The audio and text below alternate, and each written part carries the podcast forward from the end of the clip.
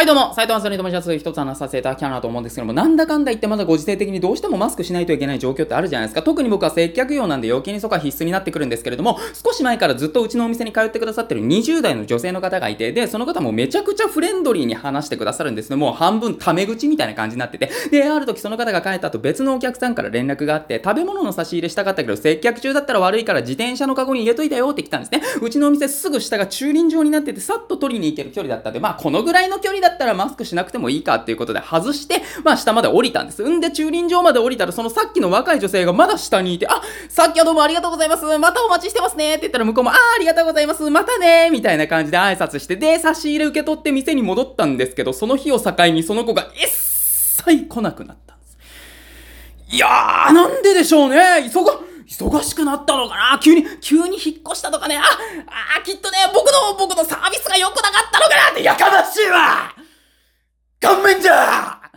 知っとるわ、ボケ顔面に決まっとるわ、クソが俺の、俺の顔面見てその女はこんくなったじゃ、ボケがそ、そうですかそんな、そんなですか？僕の、僕の顔面そんなですか？なんだかんだね。いや別に顔面ぐちゃぐちゃなんて自分で言うけど、そこまで、そこまで悪くないよって言葉を真に受けて日々を過ごしてきた俺が悪かったってことやな。ええよ、もうマスクしとかずっと、未来英語をずっと、健やかなる時もやめる時も、とわに、とわにマスクしてやるわ。それでいいやろ、タコ。本日は別冊袋とじにご来場いただきまして誠にありがとうございますご来場のお客様にお願い申し上げますいや、やっぱり袋閉じって綺麗に開けてなんぼだと思うの。もうそんなね、鼻息荒く興奮してたら絶対失敗するから、はい、落ち着いて、落ち着いて。で、テレフォンカードでこうスーッと開けるの。え、テレフォンカード持ってない？それでは最後までお楽しみくださいませ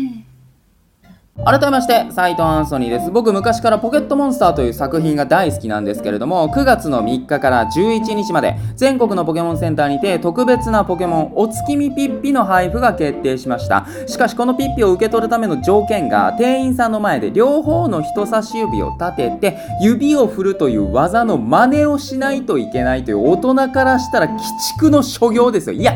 さすがにね、さすがにポケモン好きやからっつってこんなわざわざわざわざポケモンセンター行って店員さんの前でこんなして指を振るの真似をするなんてもうもう無理。もう行くわけないじゃないですか。大の大の大人がわざわざねこんなふーしても指振るなんてもう無理無理無理無理。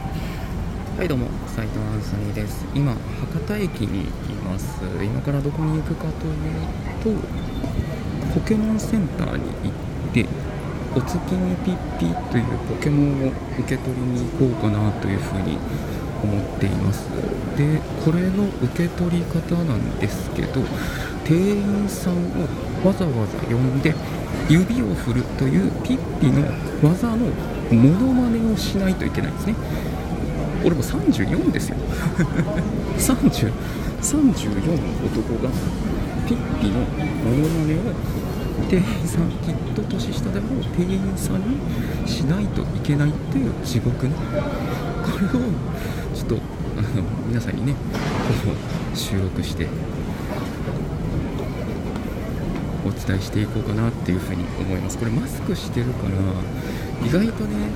恥ずかしくないかなと思ったんですけどこれあの動画も回しながらやってるんですけどあのめちゃくちゃ恥ずかしいですね無理無理無理無理無理無理もう無理もう早速ポケモンセンターの前に着いたのでやっていきたいと思います。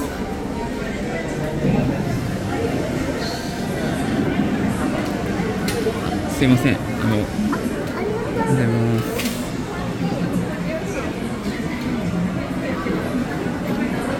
あすいません。ありがとうございます